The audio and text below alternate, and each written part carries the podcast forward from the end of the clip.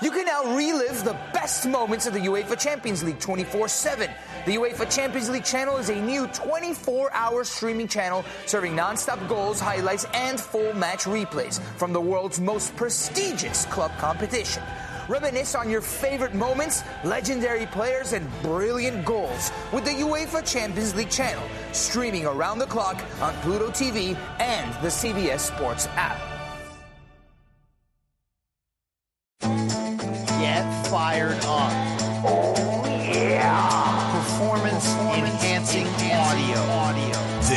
State of Combat Podcast with Brian Campbell.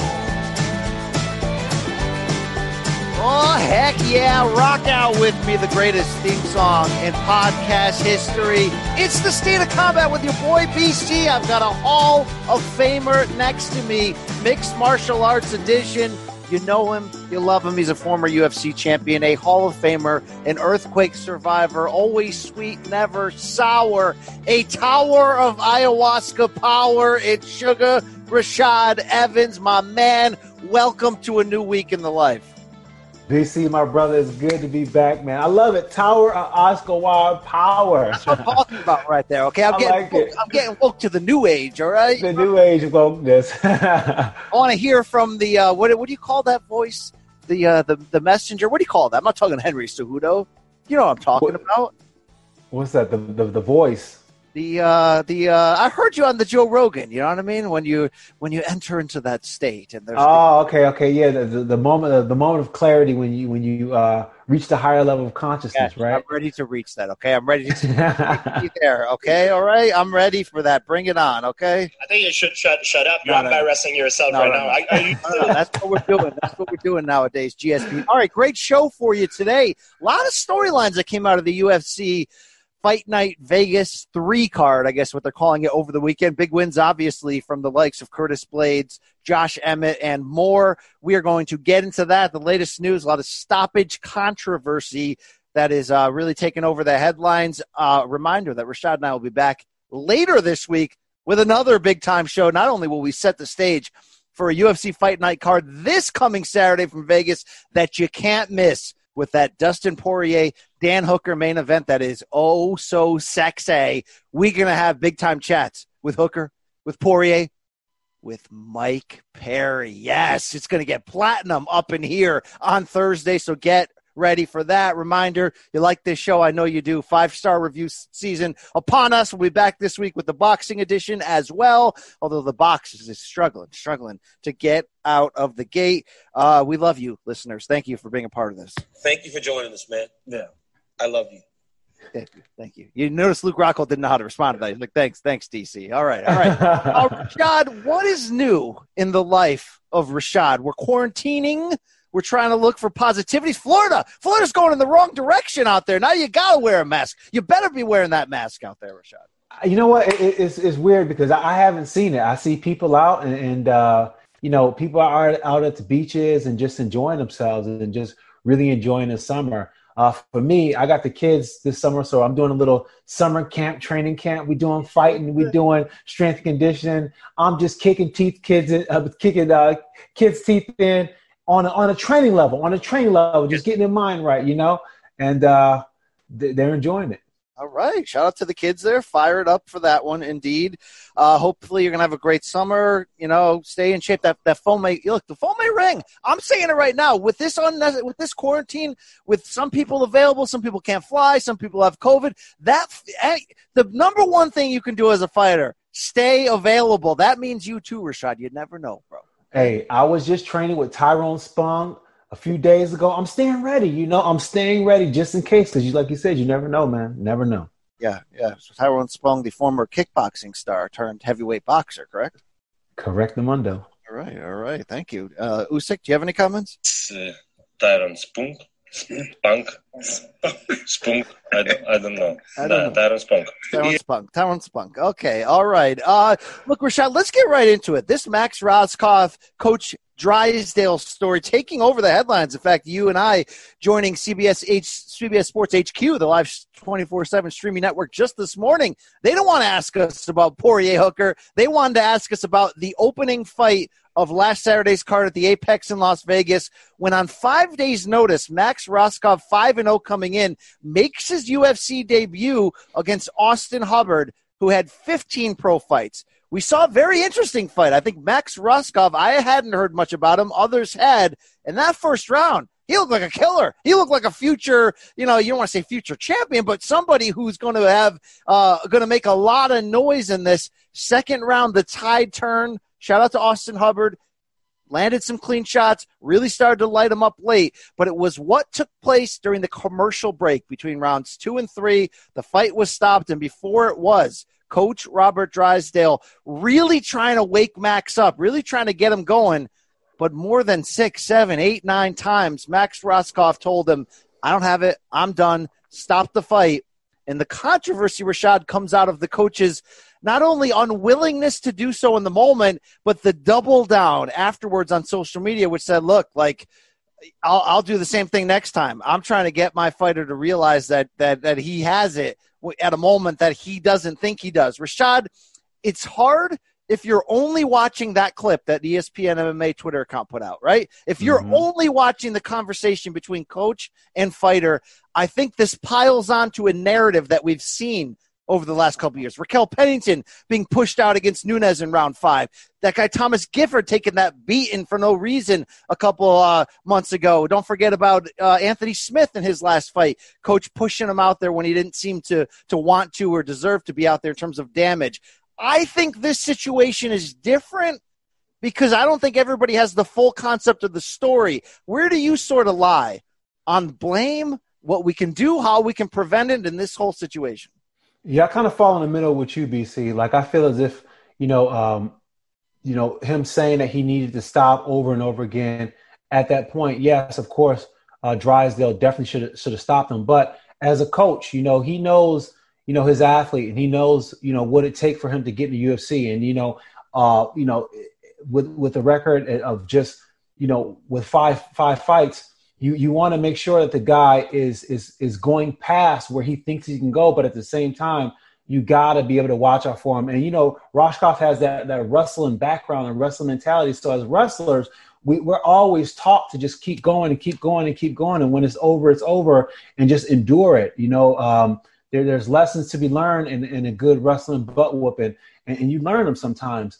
But uh, this is fighting, you know, and sometimes when, when you're taking those kind of shots that Ross Rohskopf was taking in, in, the last little bit, you know, it, it's hard to to believe in yourself and to push forward. Um, he was getting caught with some really clean shots and getting caught at the end of the extension of the shots of Hubbard too. So he was catching full power in those shots, and he didn't feel he can close the distance. And when the, athlete doesn't believe they can win in any capacity, no matter how much you want to push him as a coach, you got to say, "All right, this is your call. I know you're going to regret it later on, but let's let's stop it." Yeah, look, if you only saw that video, um, it's right to to get on Drysdale, and it's right, I think, on a whole, Rashad, with this new theme to realize that like there's no look, I say this all the time about boxing. There's no honor in going the distance. Fighters like there's some pride. Okay, if I lose, I'm going to lose big to this guy. But you know what? I went the distance. I didn't get knocked out. We need to get as a bo- as a boxing community. We need to get past that. I think personally, I think that just adds on beatings that are unnecessary. It takes away from the longevity of your career. You don't see that as much, luckily, in UFC, right? I mean, no, you don't. Tapping out isn't looked at as a you know complete embarrassment. In fact, you know, Rashad, there are times that guys are gassed out and maybe they put themselves into a position to get tapped out because it's almost an honorable way to go. He beat me, he got me. Right. But we still have a stigma with the idea of quitting in the corner, with the idea of, you know, tapping to strikes or whatever, or just, you know, verbally quitting in that moment. And I certainly want to see us get past that because it's dangerous. And at any point uh, that a fighter says, like, look, I'm out, I don't have it, you know, I, I really would like not only for a coach, maybe after a certain point, right? Because you do have a minute. Coach and fighter is like a father son thing. You do have a minute to get in his head between rounds and try to just wake him up. And I want to respect that Coach Drysdale and the fighter, Max, may have had history. Maybe there's history of Max uh, needing a kick in the butt because obviously you saw the talent is there. Oh my God. But I do want to get to a point that, you know, you hear, I'm done, I quit, that if a coach isn't willing you know, then maybe a commission member should. Maybe a, uh, you know, we got mics in there. We got a, we got a state commission member watching everything going on to make sure nothing funny's going on. Maybe like, you know, I don't want to get weird with S and M, but maybe that's the safe word, Rashad. When you hear the safe word, that's it. The fight's over. Yeah. Like, because this is too dangerous of, of a sport to push somebody into it. But I don't necessarily want Robert Drysdale in this spot to hang on the cross, so to speak, because, uh, I, I believe Max was in this fight. We go into the third round. It's tied. Coach wanted him to wrestle. I, I don't know at that point Max's stamina. He could have been completely done and shot mentally and physically. So maybe him getting out is what was right. But I think this situation is different than when Raquel Pennington's face is getting bashed in and she's not the type of fighter who can rally against the GOAT Amanda Nunes in the fifth round and get a knockout or submission, right? If you're the coach, you do the math, you go, let's let her live another day. This wasn't necessarily a damage situation. This was more of a mental thing. And I think when you saw Max Rohskopf after asking out, just sat and crumbled and, and put his head into his hands, I think that shows you something. So I'm willing not to fry Coach Drysdale for this specific situation, although I think it does lend itself to the larger narrative of it needs to be okay to not be okay, to ask out of a fight. And I give Dana White credit for his comments afterwards. I think there is a wild card situation here, though, Rashad. The idea that if the coach gets paid more, if the fighter rallies to win, then I got a problem with that. Hmm. Yeah, I, you know, I, I don't, I don't think that the financial incentive was was the incentive, um, but but I, I, do understand how it very well could be an incentive. I, but I do think, you know, um, I've seen it. I've seen fighters who have have stayed in a fight where they were outmatched and they were beat rounds before, but kept on fighting and uh, finished the fight, but really took a one uh, a lopsided beating, and uh, they were never the same after that. They were never the same after that because the trauma that you receive in a lopsided fight in an MMA fight is is a hard trauma to shake. You know, because so much of your confidence is is built on your durability and your ability to to not take punishment and not have a memory of taking so much punishment in the cage. You know, uh, every single time I got hit in a fight, sometimes I would I would flash back to maybe when I got knocked out or when you know when my legs got dazed before. And uh, you know, perfect example of that when I was fighting Machida. I mean, when I fought uh, Thiago Silva, he caught me with a shot in the third round, and I just kept thinking, oh my gosh, this is what happened to me when I fought Machida. Not again, not again. And it, it, was the it was a third round too, and it was like one of those things that instantly I went back to that trauma moment. So you don't want to give your fighter a lot of trauma inside that octagon because that trauma is very hard to shake. Um, I think the safe system, as far as uh, the how the fight got stopped, I think that that did work. You know, because the the corner didn't recognize that he needed to stop and then a referee went over and then he asked him, How are you doing? And then he said he wants to stop. And then at that point, the referee uh, called the fight. So if, if the corners are not making that choice or, or just thinking they can squeeze a little bit more out of the fighter and the referee goes and check on them, then I think that's that's the safest we can do at this point, you know, and, or just making it be more aware of the corner, cornering and coaches that it needs to be aware because we have a great record in MMA and, and, UFC. No one has ever had any kind of injuries, you know, that equated to death or serious injury. So part of keeping that is just having, you know, keeping awareness of, of when the fight yeah. is not getting safe anymore. I'd certainly rather be safe than sorry in all situations. But I, me saying it's it's more circumstantial. It's more, you know, uh, is saying, look, like there could have been a scenario in which coach you know look if, max is is gassed then he's done okay? That's dangerous. But there could have been a scenario where coach after four or five times goes no max you got this. Like get it.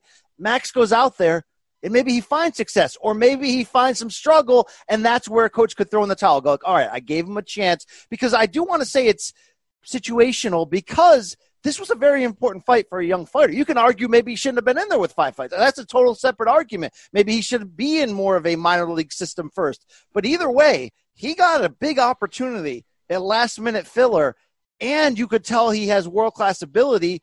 And this was kind of a make or break. If he had gone out there and edged out a decision, that may, could have been a turning point for him on the inside. Obviously, there's danger involved in that. But like I said, it's different when someone's accumulating nothing but damage and they are not in the fight. I think we do have to look at the success he had in the first round and do have to look at the importance of what this fight could have meant to the future of his career and give the coach, again, that one minute to do what he has to do to get in the mind because you know, I heard DC make some good comments about this that, you know, if coaches didn't do exactly what Drysdale did in that spot, many fighters wouldn't have reached their potential. And I think we all need a kick in the ass in a lot of ways. Yeah. So, yeah, for sure. I mean, certainly I think you get on Drysdale for his comments after, for the fact that by the sixth, seventh, eighth time, he's still, you know, trying to push him. But I would like there to be a middle ground where where where a coach can still be that father figure and try to get you get you going based on the situation overall. Um, my mention of money, Rashad, is I just don't want that to ever be part of the conversation. I hear right? that.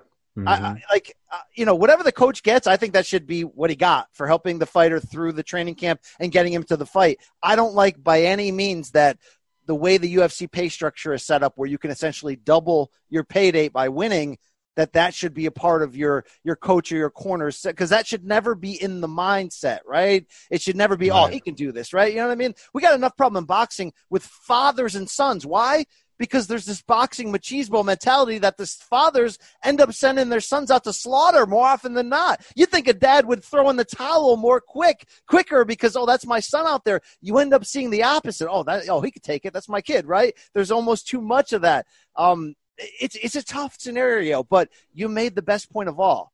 If you want to continue that track record of never having an in-cage death or never having a, a disastrous situation, then you figure out whatever issues are underlying this current trend and you change it. And that doesn't mean, to me, dropping the bombs on Coach Drysdale, but it does mean uh, warnings, and it, maybe it means the commission looking a little bit closer across the board, all state commissions, and saying that you know when it's time, it is time. And um, you know, Rashad, you never know what's going to come out of Dana's mouth, and I'm really glad that he, in the in the chair that he sits in, which is a very important one as the face of UFC, was able at the post fight press conference to be like, n- you know, no one should ever say a bad thing about a fighter at any point. And Dana Yeah. even sharing that story of saying there was a time where I thought I could be a fighter.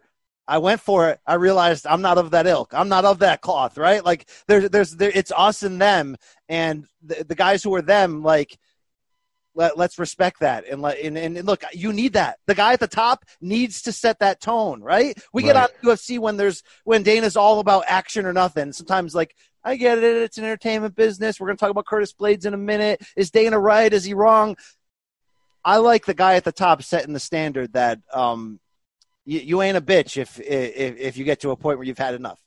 Yeah, and, and and you're talking about uh, Dana White is the biggest instrument of change when it comes to making sure that you know this policy or any kind of policy, or even just making sure the awareness of fighters' health is taken serious by the corner and everyone around.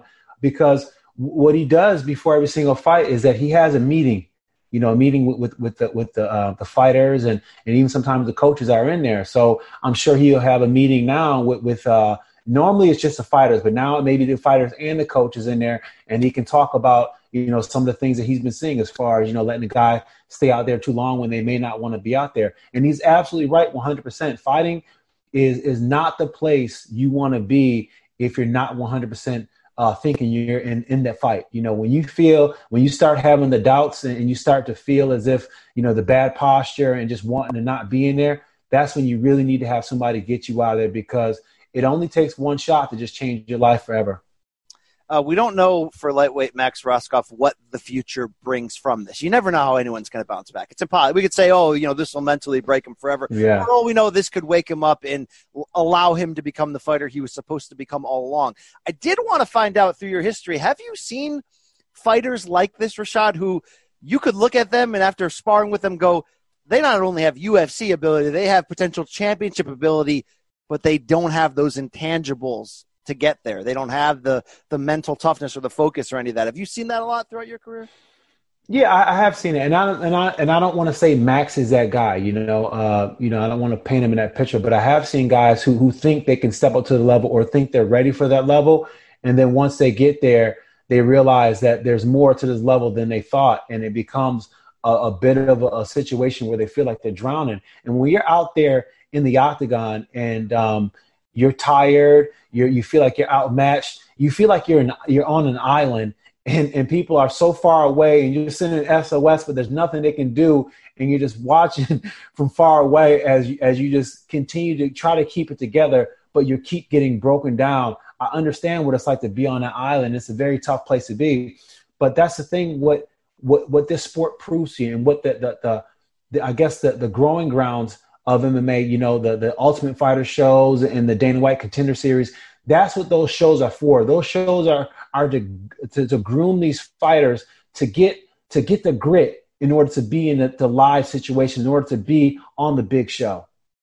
And I think, you know, both of us can agree that the deeper we get in our own respective careers, the more life experience we get, the more we realize it really is it's mental. It's all mental. It's 90% mental. Yes, there's that 10% of of I'm, you know, one person maybe more naturally inclined to excel at a certain, you know, skill or sport or whatever than somebody else, but damn, Rashad, uh, me, you know, mental toughness, mental health, mental everything. Eh, eh, the whole everything's mental. It's all mental. Mental. Right? Everything is mental. Everything you is can, mental. You can learn skills over time, but do you have it on the inside to be it? Uh, you know, it, it, it, it's tough, man. I give I give Hall of Famers and champions like yourself, Rashad, a lot of credit. All right, all right. Uh, I thank you. I thank you. Thank you for that. All right. Look, when we get back from the break, little pause for the cause. We're going to break down this card as a whole. Is Curtis Blaydes your next heavyweight title contender, or is he in Dana purgatory? We will find out all that and then some. Tall, pale, and handsome. It's your boy BC back after this.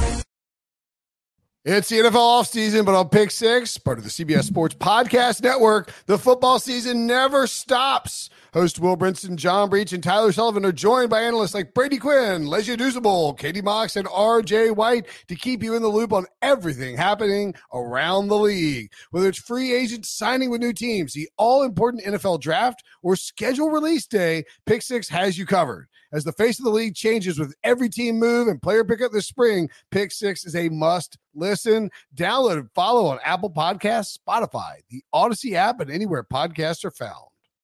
And we're back. It's BC, it's Sugar Rashad and Rashad. Not to uh, bury the lead on the whole card UFC fight night this past Saturday, but it was a heavyweight main event. Curtis Blaydes going the full 25 minutes in a unanimous decision over Alexander Volkov.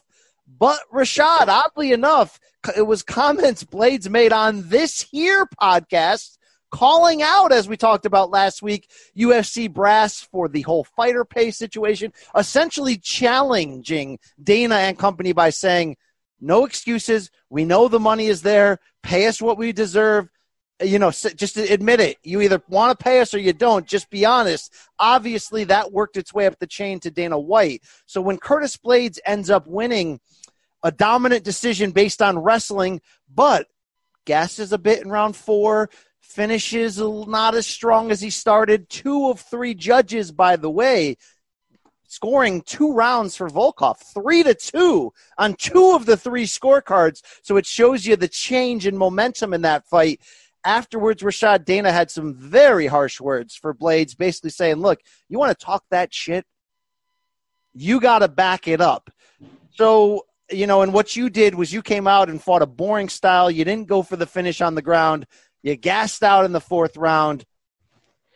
Uh, Rashad, can you win a fight and still lose the the battle with Dana on a given night? Uh, who does Dana have a point in saying, "Look, you're going to talk that way you better back it up with the kind of performance that matches up with with that with that energy you know? Bring that you better you better maintain that energy all the time. Is that safe to say here? Can we criticize curtis blaydes at all for saturday?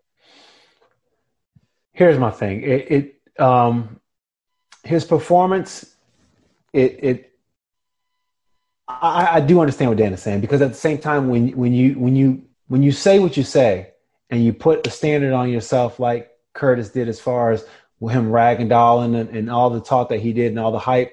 that he, that he did around uh, what he was going to do to his opponent, uh, and just you know kind of exposing his game plan with confidence, knowing that Volkov would not be able to stop it. You know, those are the kind of things that that, that Dana's speaking about. Um, but at the same time, I feel I feel as if you know uh, he's he's speaking from the place where a lot of fighters are, are coming from. You know what I'm saying? So I, I I understand where he's coming from with that with that side of it. But when you put a target on yourself, and you put a target on yourself by by saying what, what he's saying, you know, about fighters pay and everything like that. When you when you say that, you better make sure you're you're holding the keys. You know I'm saying? You better make sure that, that you're able to to to be able to uh, write your own ticket, and, and, they need you more than you need them. And I don't feel that uh, that Blaydes is at that position right now. You know, I think that with a performance like that, and then uh, making statements like that beforehand, you know, he might have stalled himself out in the eyes of the upper brass, just trying to, you know, not not may not be given an opportunity because if you have a guy who's talking like that right now without the juice, when he gets the juice, you might have a problem on your hands. That's a fair point, and it, it gives uh, a reason for the boss to try to potentially humble said, you know, loud fighter who may not have the ammunition. And look, this has been a larger theme throughout this quarantine when we've when we've seen obviously a lot of guys, Jon Jones, Jorge Masvidal, etc., take firm stands against fighter pay. The whole idea is like that's great, but you really have the most ammunition and leverage if you do that right after a giant win when you are hot in that moment. So in this case, had Blaydes come out, Rashad, and and finished Volkov. Not saying it would have been easy. Volkov makes every fight tough, right? He's not a guy you look great against. Um, but had he done that and then made the comments about fighter pay and then made the comments about you know, give me that vacant title shot against Ngannou. Give me the third chance should DC and Stipe walk away after that fight. Then you certainly have more ammunition because here's the real deal Holyfield on it, Rashad. If that situation, if that scenario should arise where the title becomes vacant or or or so, you know, one or two guys retires and Curtis Blaydes is right there for a chance to fight in Ngannou – you don't have a lot of leverage to begin with to fight a guy who beat you twice, especially when that yeah. guy beat you twice by knockout. Now, look, you and I could say, look, second fight, 45 seconds, kind of a fluke. First fight, Blaydes' debut, he was all over Ngannou on the ground before his eye got mangled and the fight was stopped. But that doesn't matter at the negotiation table. You come to the negotiation table with with what have you done for me lately? Right. So you got to kind of know the rules of the game. And the rules of the game are, are Dana White doesn't hide from it. They reward guys who bring it, guys who back it up, guys who are brash and go out there to try to knock you out. So when you come back to that table with no leverage and you pissed off the boss in the headlines and you didn't deliver the kind of performance that you know is currency to his to his game, the rules that he established, you're probably going to lose. You're probably going to get held out. You know, you're probably going to go, nope, not this guy. Let's find, you know, the next hot hand. You could argue, Rashad, that's why Gilbert Burns is fighting for the title right now and not Jorge Masvidal. Now, look, I know Masvidal was given the chance, but, you know, maybe that's why Masvidal got lowballed. Like, there, there's a game within the game that has nothing to do with the game, right? There's the how do I bend the will of UFC's matchmakers and the boss – to do what I want them to do. At some point, you got to play a little bit of their game. And I think Curtis Blaydes, unfortunately, kind of put himself closer to a Jon Fitch reality than anywhere else by doing it the way he did. His comments afterwards were, I'm a heel. I, I could take the heat, bring it on, whatever. Well, that's fine. But man, you just called the boss out and you didn't do what the boss wanted. So, Rashad, I want to spin this back and say this obviously the first three rounds, Curtis Blaydes looked like the next, you know, potential heavyweight title challenger. He looked incredible. He outstruck Volkov. He took him down with ease. Yeah, he did gas a bit in four and five. He wasn't the same fighter. I saw him have so much success in the first three rounds on the feet against Volkov. Now, mind you, Rashad, Blaydes said on this pod, if I'm 50 50 on the feet with a guy, but I'm 100% on the ground. Why would I exchange with him? Why would I get punched in the face?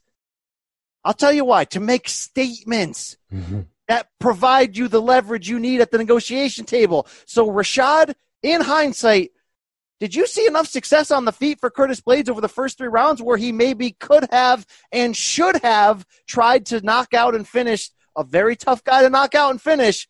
But should he have done it? Should he have went that route in hindsight?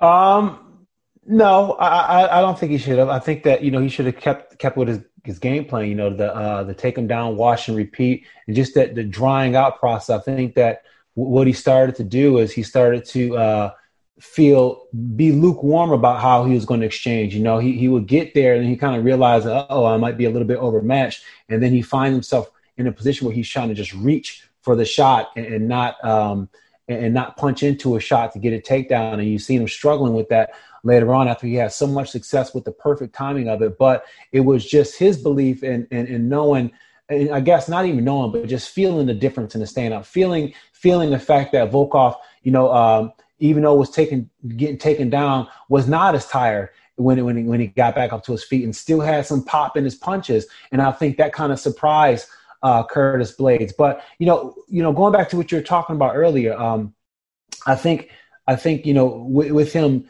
getting on the wrong side of the brass, you know, I'm instantly reminder, reminded of uh, Roger Huerta. Remember Roger Huerta when he he was the hottest thing. He was the hottest thing for a long time. Sports Illustrated, the first athlete, the first MMA athlete on Sports Illustrated, and having all that success, you know, it, it made him feel like okay they need me. And he started to want to get paid more and wanted to bargain more. And as soon as you know as much as he went up as far as the hype went up it went down at that moment once he started to be once he started to go there with fighters pay because he didn't follow that up with a strong performance. After that his performances dropped lower and lower. And then at that time he didn't piss everybody off to the point so they're like okay bye. You know they, they were not trying to do him any favors when it came to uh, you know, trying to market him and trying to put anything behind him anymore. So I do I do understand what you mean, and it, and it is a perfect under it's, a perfect combination navigating his career as far as like you know um, how to handle everything outside of the fights. You have to also understand you can't be the one for the most part who who's out there bringing it to the UFC like that. That's why you have managers. You have managers to be that person for you, so you can hide your hands and be like, man, I had no idea he, he was being like that. I'll I'll talk to him, see what I can do. You know what I'm saying? You don't you don't you don't need to be that guy if you if you have the managers. But this this whole fighters pay thing, I do understand is something that a lot of fighters you know is heating up, and a lot of fighters are starting to share that. But I, like you said, BC, I think that's a strong performance uh, type of move, not not a weak one. Yeah, I don't want to turn on him because last week I supported those comments. Yeah, right. I dude, I support people taking stands for what they believe in, even if it makes them unpopular in that moment.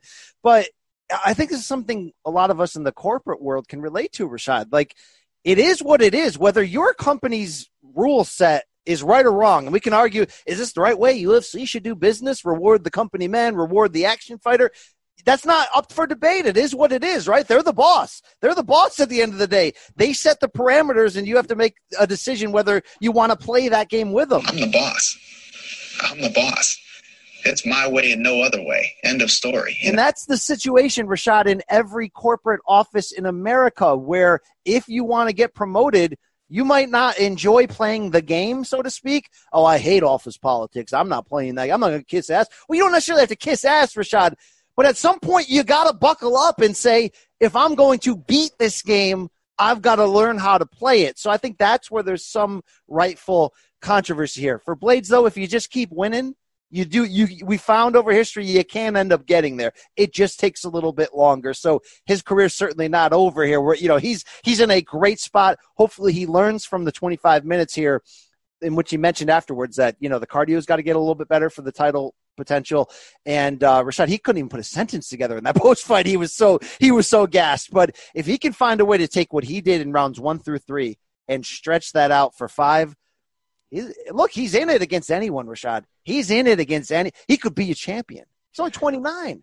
I mean, yeah, he, he can be a champion. But here's the thing about it: like I, I love his his his work ethic. Getting 14 takedowns is is monstrous. But here's the thing, like sometimes you can work a little too hard. Like he didn't need to get 14 takedowns if he had better ground control. And especially against a guy who, who's not too savvy in the grappling department, that's a fight where you get a guy down and you get him down a few times, but you're grappling pressure on top makes it so that you don't he doesn't get back up. He's not surviving getting back up. You know what I'm saying? Like I see I see 14 takedowns, yeah, but I seen a guy who got up 15 times. You know what I'm saying? And, that, and that's what and that's what and that's what it comes down to. Because when a guy gets up that many times and he still has the power to to hit like Volkov done, then that means you need to do more on top than just get the takedown. I agree, and I look. I, I what I saw, what my eyes told me after 15 minutes was that Blaydes could have exchanged more on the feet and had success. Now, look, if me in there. I, am certainly no uh, combat expert from the technicalities of it, but I saw him having advantages on the feet that were set up by the success he had on the ground. Where had he committed a little bit more to try to to try to hurt Volkov, I, I wonder if he could have. But uh, you know, hopefully, can learn that lesson and bounce forward. Sometimes surviving, advancing surviving and advancing is the best thing you can do. But uh, he was the storyline at the at the main event. But Rashad, we said coming in the fight of the week, the fight that you need to see, the quote unquote people's main event was that featherweight co-main, and it was Josh Emmett taking an incredible three round decision over Shane Burgos. What made this fight great, Rashad, was that it was an all action fight of the year contender, but yet it was contested uh, you know, not as a brawl. It was contested as a technical battle of of of strategy, technique, adjustments, and badass chins. Basically, both guys came in there, had a jug, said, We're willing to pour it all out. We're willing to go all in on our future in a crowded featherweight division because if I win and I win looking good, I may be able to parachute up into that upper elite group of three or four guys who are waiting in line for a title. I'm talking Zabit, Ortega. I'm talking Korean Zombie. I'm talking uh, Yair Rodriguez. This is a badass division. And Josh Emmett, Rashad, after injuring his left knee, and we'll get into the actual injuries, but you can tell within the first minute he was compromised. When he put together for those 15 minutes on Saturday, I, am like ready to bow down. I was, I, I am entertained. I am impressed by that man. Wow. Man, it was it was beyond impressive. You know, if you're lucky, you get the chance to see a fight like that, and uh, you, it's it's a rare fight when, when you see guys just willing to go to that length and just empty themselves out without the fear uh, of of what's on the other side of that feeling. You know, and these guys really went in there and they they pushed each other to the limits. And you know, Burgos was landing a lot of great clean combinations, but just just the, the power in, in Emmett and um, his ability to just find that power shot and not only power shot, but just to to to stay in the pocket and land some great combinations. I mean, th- this Josh Emmett is showing you know that, that he has another level that he's yet to hit because I still see that there's areas where he's still going to get better because you watched him just improve in that fight, the adjustments that he made in the fight that secured him that victory. Because at first Burgos was running away with it, and then it seemed just Emmett just started to make the proper adjustments, and it was his power that that was the biggest game changer in the fight. But you know that's the kind of fight that you you hate to see anybody lose. You know, there's not a loser in a fight like that because it's it's one of those fights where you know. It, both of these guys, it, it, it's it's it's this is just an amazing performance by both of them, man. I was I was thoroughly entertained and just thoroughly happy. I mean, you hate to see a loser, which is what you just mentioned, because Burgos was just willing to take every. I mean, he took knockout shots to be able to keep coming yeah. forward and mix up and use his length, and he showed you certainly a you know long long term future, a championship pedigree at the very least. Uh, Rashad, I want to get into Emmett's injuries in a second, but I do want to say this we do have a fighter pay issue. It's it's like it's like our lead topic every week, right? Like people are bringing it to the forefront. We do. It, it's it is true. But here's my suggestion, okay? Because I don't know what Emmett and Burgos made. I didn't look it up yet. I should have already. But uh, it was probably less than you think, right? It was probably underwhelming for a ESPN co-main event in the middle of quarantine with nothing on, right? And they put out a championship performance each. And I know that, you know, they both get a little piece of that bonus. I know that, uh, but you know, Burgos to put forth that performance and really only get his show plus a bonus. If UFC values these badass performances as much as they do, and they do, Rashad, that's the true currency to get to the heart. You want to get to the heart of the average American man? Make him some sloppy food, right? Make me some lasagna, and I'm yours, okay? For Dana, you got to fight like a savage. Okay. If you can do it technically like those two guys did, that's even better. But if you fight like a savage, Dana will reward you. How about this, Rashad? there's already disparities in pay. There's already issues. I don't know how we're going to fix it. We'll get there. What about if you just make the fight of the night bonus if you're UFC a giant bonus, not 50k.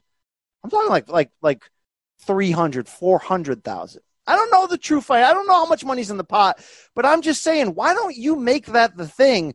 So if a guy like Shane Burgos goes out there and leaves his soul in the center of the cage to try to prove to you that he's the real, that he doesn't come out of there with, I don't know what he made, you know, 50K. I don't know what he made. Probably not that much. But instead comes out of there with like 300, 400, 500 grand and a handshake from Dana White that says, thank you. That's what we're looking for. And I'm not saying, Rashad, that that should be the way the promotion is run, where you look at guys who can get dominant decisions and go, sorry, we're here for knockouts or nothing. But they've already established that's the lane they're in. That they're yeah. in the entertainment business. So why not reward the people that are going to go out there and just leave it? Because I don't know if I could watch another fight between two guys or two women who enter savage mode, and then afterwards you take out the commission report and you go, "Oh God, thirty-five to show," you know, seventeen yeah. to show, like. You know? Yeah, I, I, think I think along those lines, what they could do um, that would that would probably help, and it would be very motivating for both fighters you know, instead of putting a number to uh, what it would be, just make it so like 75 for the bonus, what they normally get right now, but make it so that both fighters who get fight of the night get paid their bonus, they, their uh, show and win. You know what I'm saying? And that way, that there there will be uh, essentially no loser, financial loser. You know what I'm saying? The both fighters get paid their full pay. So I think that would be something that motivates fighters because at that point, if you know if I fight as hard as I can, I'm going to get my full pay and then I'm going to get the bonus of the fight of the night too, then that I think that that'll be huge. You know, um, that's a start. That's a start. I would like to see that. Now let's run down the Emmett injuries here, and this is key, Rashad, because he's 35. He's won five out of six, but we remember the loss. He was beating Jeremy Stephens, and then he got stopped viciously. And the recovery, what he basically broke his face. I mean, the recovery he went through was intense. He's 35. He's now finally entering that elite court featherweight. He's getting closer, maybe one win, maybe two, to a title shot in a crowded division.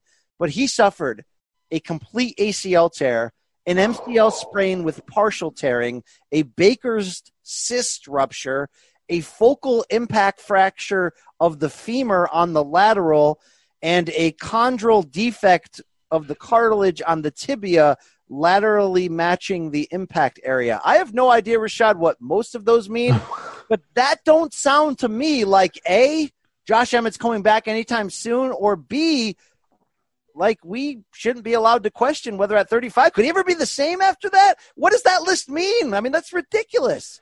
I'll tell you what, just from the ACL injury alone, I know that uh, the recovery process can be intense. And especially the older you get, it's harder for your body to recover because your body just does not respond the same. You know, each and every single time I got my ACL surgery, which was twice, it was harder for me to recover the second time around. And even now, I'm still uh, recovering, getting stronger now uh, with it because it takes so long because your body uh, is not responding the same. So it does get harder to recover from injuries. And uh, and I guess you know, looking at the fact that he took off 11 months before this, prior to this, you know, lets you know that his body is not healing the fast, and he does need extra time to to heal his body up.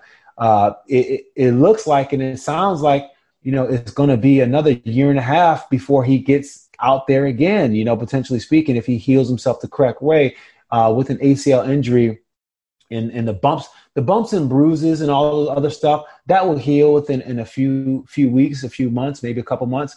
But the deeper issues, the the ACL the meniscus, those are are a long injury and uh, you know you want to make sure you rehab and come back sharp on that. So he could be out for at least a year and a half. And being 35 years old, you're getting into your golden years, and you're you're, you're he's, he's almost missing the perfect time of his of his athletic peak because sometimes they say like when you're at 35, 36, you're at that peak athletically speaking sometimes, and then when you get past that hump, that's when it starts to go down. So that's yeah, I looked up the uh, salaries and purse payout from this card just for reference. Josh Emmett made 76 to show, 76 to win, got a 10,000 sponsorship bonus, a 50K performance bonus. So he does come out with 212,000. Burgos gets 75 to show, five for sponsorship, 50 for performance. He comes out with 130. I guess this is one of those situations where I'm like, you know, bump both up to like 500 you know just say like like like they they that's the again that's the kind of currency the boss in uh you know reacts to so please pay that those men their money uh rashad does josh emmett if we assume that he comes back at full strength does the Josh Emmett, who to me, by the way, look like featherweight Shane Carwin? I mean, he looks like he comes there to, to, to take your soul, but obviously has rounded out his game in other areas where he's fairly fairly great right now. There's levels to great though did you see a performance that that would allow you to give him a sporting chance against a Max Holloway, an Alexander Volkanovski, a Brian Ortega, a Zabi at the very highest level at 145? Yeah, I mean, for a couple of reasons. I mean, his durability is one that, that can hang in there, but then he has something else that those guys really don't have, which is that that one punch power. I mean, those guys can hit, but there's a difference when you see in the way that Josh Emmett hits. You know, when he hits people, it, it, it changes. It changes them. Even though um, Burgos took a lot of those shots and, and, and, you know, great chin on him, but at the end of the day, not a lot of people are going to be able to take those shots. And you, are looking at a guy in um, w- that has great combination skills too. So not only can he hit hard, he has great combination skills, and he's strong.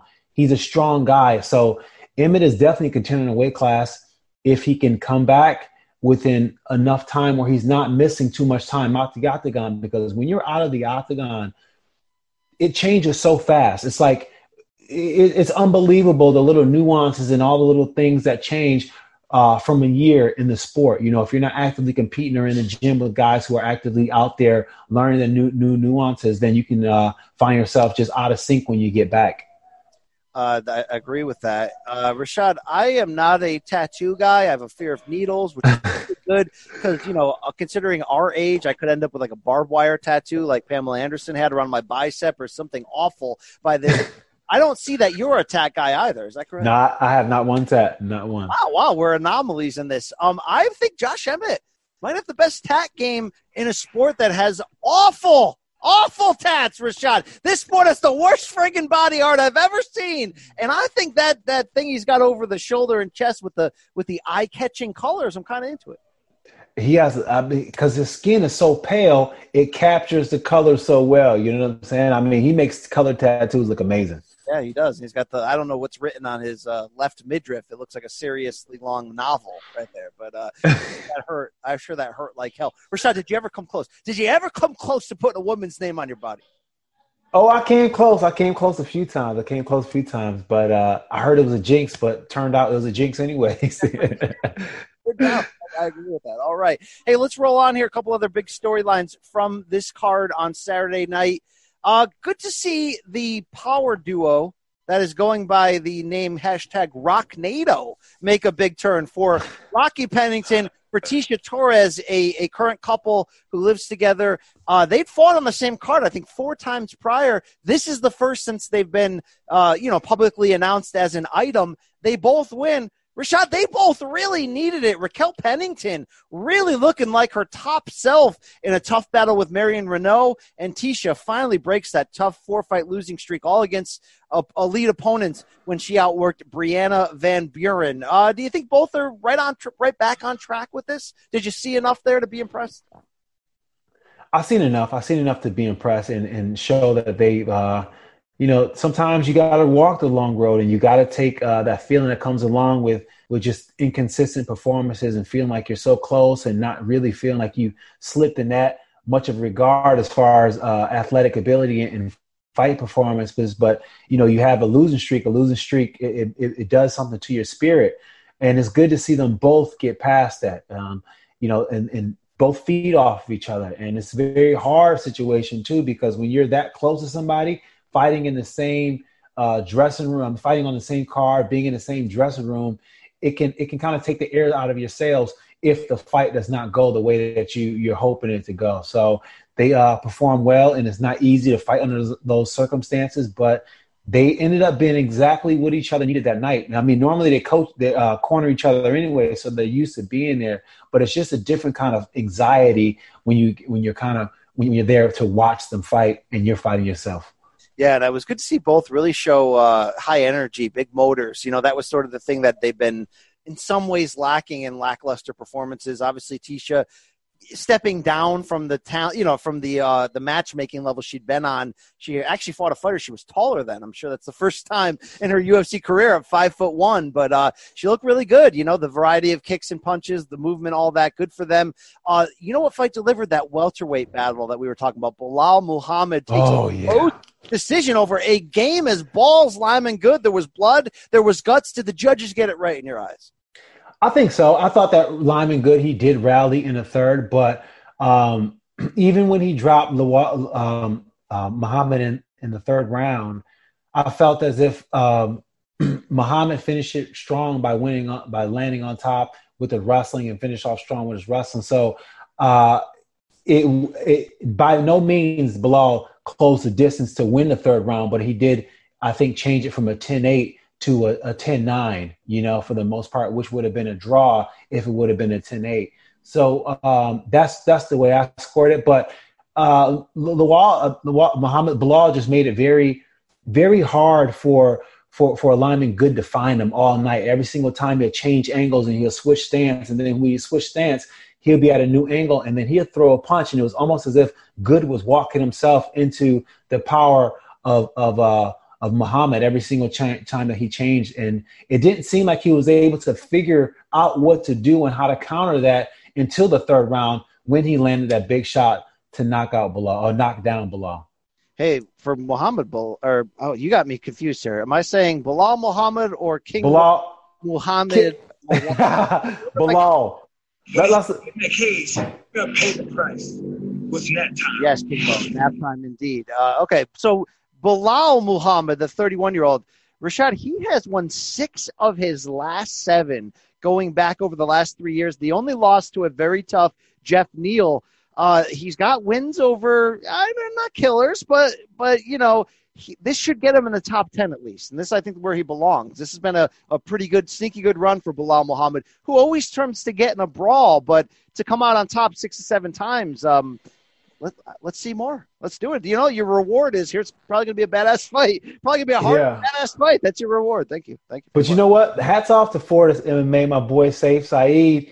He's transform. He's transforming fighters, man. Eh, Like it's like he's getting them and he's transforming them. Like he he uh Uriah Hall. He's transforming Uriah Hall. Uriah Hall seems like a different fighter now, and you see the same thing with Muhammad. You know, Muhammad seemed to be a different fighter. The most the, the, the best I've seen Muhammad look. You know, he's very educated. Um, you know, working the flow of the fight really well between his striking, his uh, his changing up his stances, his direction, and even taking the shots. You know, very smart fight by Lo- Lo- uh, Muhammad and uh, Fortis MMA. They're getting their guys ready.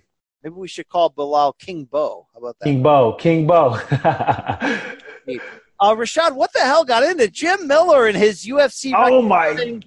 Record- 35th appearance. You and I were both like, eh, I think it's, I think it's, you know, look, go big on Rosie Roberts. Um, Jim Miller, sneaky, comes in there in this catchweight bout, gets an armbar within the first three minutes. Uh, good story for the 36 year old who every time you think he's done, he pulls himself back in. Rashad, you gotta, you gotta applaud this man.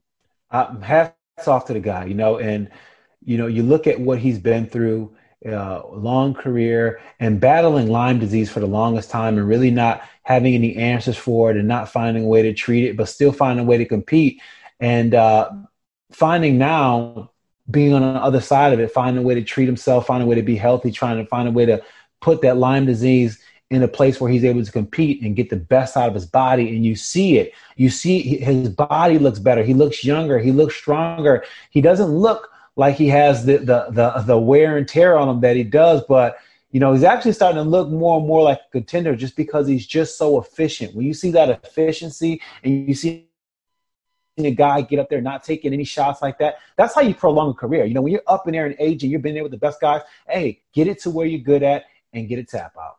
That is true. The three things are certain about Jim Miller, right? Water is wet, fire burn, and I'm gonna beat Michael Bisping. No, well, Jim, no uh, three things. He'll be there. He'll probably have a mustache, and uh, you know he- he'll win when he needs to. And and this is a sneaky good win over a tough Roosevelt Roberts. Uh, Rashad Justin James got a lot of people's attention in his UFC debut, knocking out Frank Camacho in 41 seconds. I hadn't heard of this guy from Adam. You know anything about Justin James? He wins a fight of the night bonus.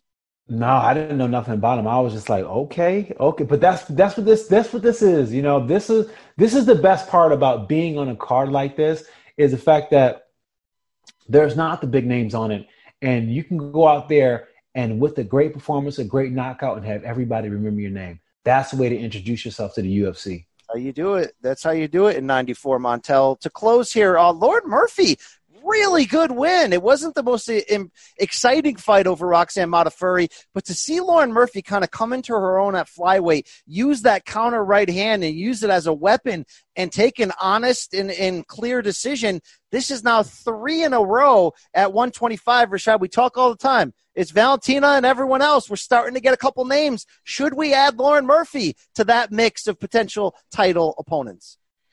I mean, Lauren Murphy, don't call me Barb, is doing her thing, man. Listen, she's she's figure she's figuring it out, you know, and um, with, with the great win over Roxanne Modafferi, who's been looking phenomenal in her last few performances, and she's shown that she's figured things out on her end. But this is a great win for Lauren because it, it's against a, a, a, a veteran in the sport, you know, a long time contender in the UFC. So um, Lauren Lauren is getting it, and Lauren looks like she can definitely be a contender in this weight class. And this weight class is not too deep or anything like that, so it only takes a few wins and impressive wins to get noticed. So Lauren is definitely looking good for that. look, that's what that's what we want. We just want fights we want to see, fighters worth talking about, and a couple of the ladies there at 125 starting to to you know clear their names out there and and show us that they're ready. All right, Rashad. Uh, uh, just give me. We're going to break down Dustin Poirier, Dan Hooker, who's the which is the main event in in this Saturday's card at length in our Thursday show. But give me one word to describe this this this this fight. Uh, Here's my one word: best fight of the summer. All right, that's a few. Best damn fight of this. This is I care about this fight more than any other. I'm excited about this fight too, man. And I'm excited because these guys are starting to talk a little bit of trash, and I'm a sucker for the trash talk. I love it because I love it to see when both guys can bring it and there's a little bit of just extra i want to kick your butt you know? And you know hooker's been going on talking about uh, dustin is a little bit chinny and and just on the lines of, of that kind of disrespect. And uh, dustin is like okay i'm gonna show you. So this is this it- it's gonna be it's gonna be a fantastic fight. And i was there uh, in new zealand to watch dan hooker you know win and take that moment of being the main event and having the, the whole card on his shoulders. And that was such a proud moment for him because you've seen there's moments where you see fighters grow. And that night I seen him grow as a fighter. So it's going to be interesting to see what his follow-up performance is going to be. Could we see? Look, this is me talking out of school here, not knowing the full COVID, but we know MMA's hot in Australia and New Zealand. And a lot of it is that city kickboxing gym with Dan Hooker, with uh, Volkanovski, with Adesanya, and all them. Uh, could we see a, a, a full crowd fight in New Zealand where I don't think COVID's an issue right now? Like this calendar year before we would see it anywhere else. I mean, I know we're going to do the fight, the Yas Island thing this summer, but uh, I'm wondering if you could put big fights down there, Rashad. Dude, that'd be interesting, and that'd be awesome too. I mean, listen, when I was out there, that that that um those fans, they were they were amazing. You know, very very respectful, avid fans. They they filled up the arena and they support their team. So I think it definitely would be a great place if if it can uh, if it can happen.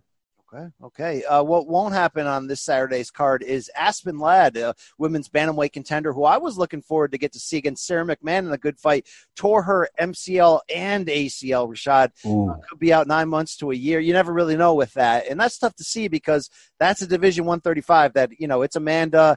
And there really isn't much. And she was a fighter. I was really hoping to see whether she was ready to make that move up, or if Amanda is, you know, considering retiring, could she be a fighter who steps in maybe against a Pennington, maybe against a Holm for a interim title or a vacant title opportunity. Uh, you got to put that on hold. It sucks for shot. You know? It does. I mean, Aspen Ladd is one of those young talents who you definitely seen that she had uh, some some skill, some skill to definitely be in the conversation. So hopefully she heals up and come back as strong as ever.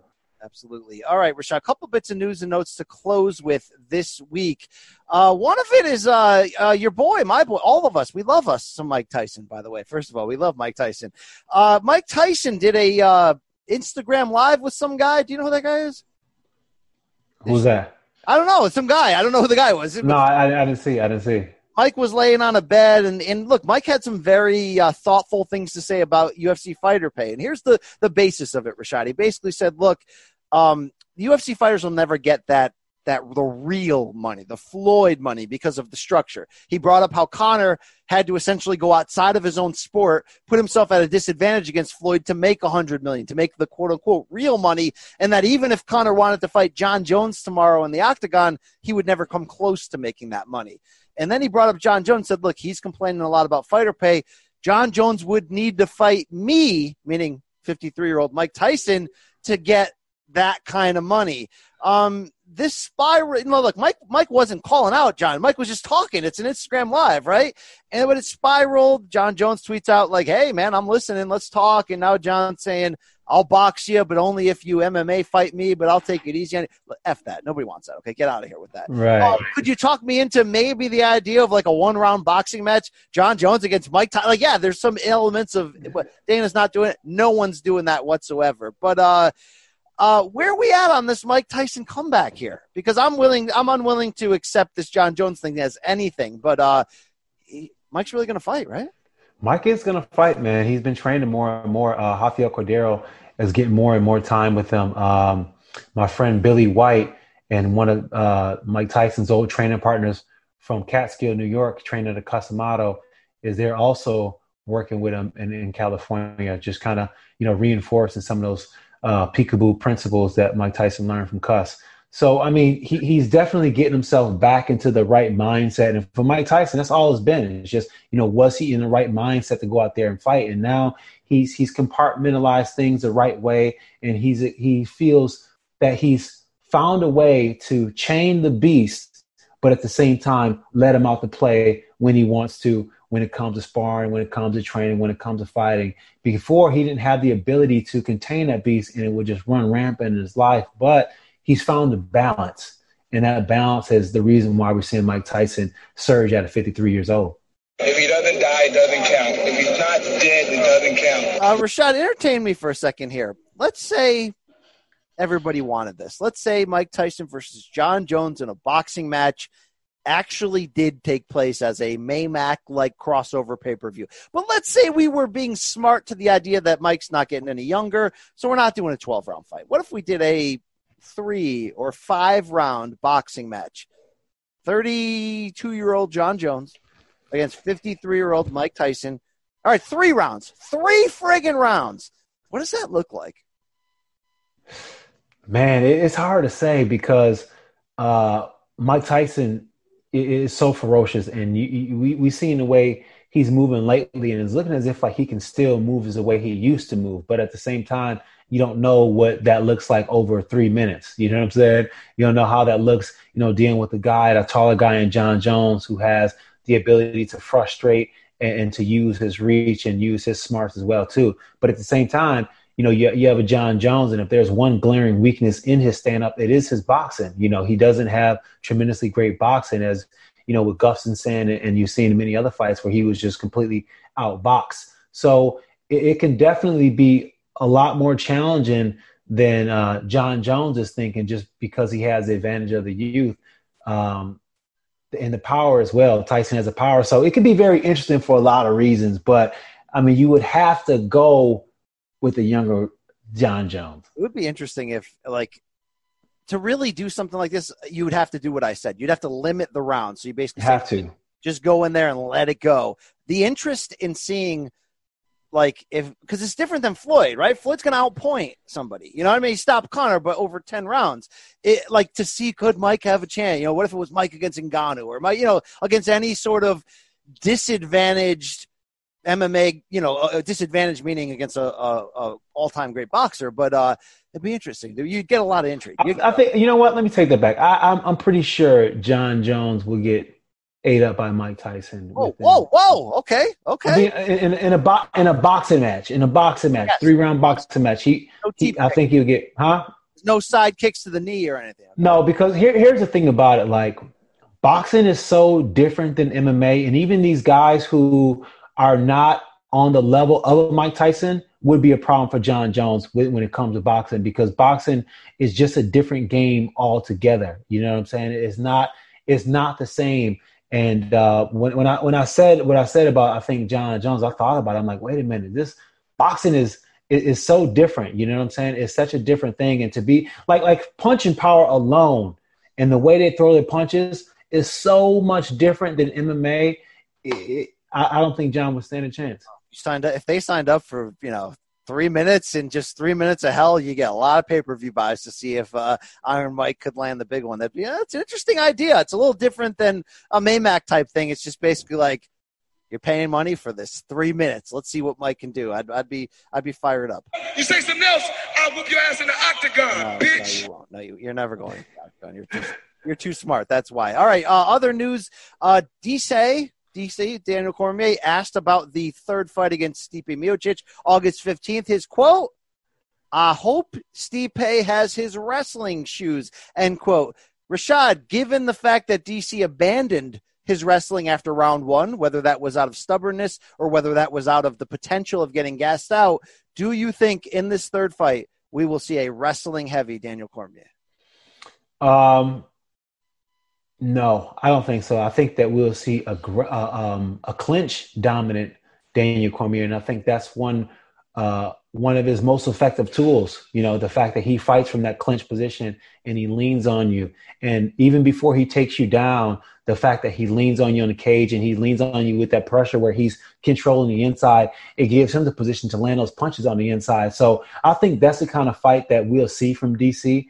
Um, as far as the wash and repeat cycle, taking him down and getting him up, he's never had good luck with doing it in, in fights. I feel as if, you know, whenever you've seen DC do that, there was always a moment in the fight where he looked as if like if the guy, you know, he, he was about to gas out. So I think uh, just an economical pop shot punch, you know, uh, closing the gap and look for that, you know, heavy shot on the inside. All right, all right, that's it. That is it, Rashad. Another show in the books. Uh, uh, by the way, Habib Nurmagomedov did uh, report that his dad is awake, but uh, still in very, very serious condition. They're fighting COVID, among other things. So, plenty of love out to the uh, Nurmagomedov family. Uh, Rashad, we'll be back later this week. Big time interviews to come with Dan Hooker. Dustin Poirier ahead of their lightweight duel this Saturday. Gonna get a little Mike Perry in here, which can get wild. They could get Okay. you you know, you never know what's going to come out of that man's mouth. Looking forward to that. You and I will set the stage later this week for Saturday's card. But that is all for now. Rashad, do you have any closing notes? nah, no closing notes. Okay, well, I got two words for you. Okay, okay, we'll certainly see you all later. I'm gonna go home tonight. I'm gonna sit out with my friends and family. And hell, I might even get on top of my wife tonight. Wow, wow I, I have seen your wife, by the way. Not disabled, right there. But uh, two words for you, Rashad. We out. We out.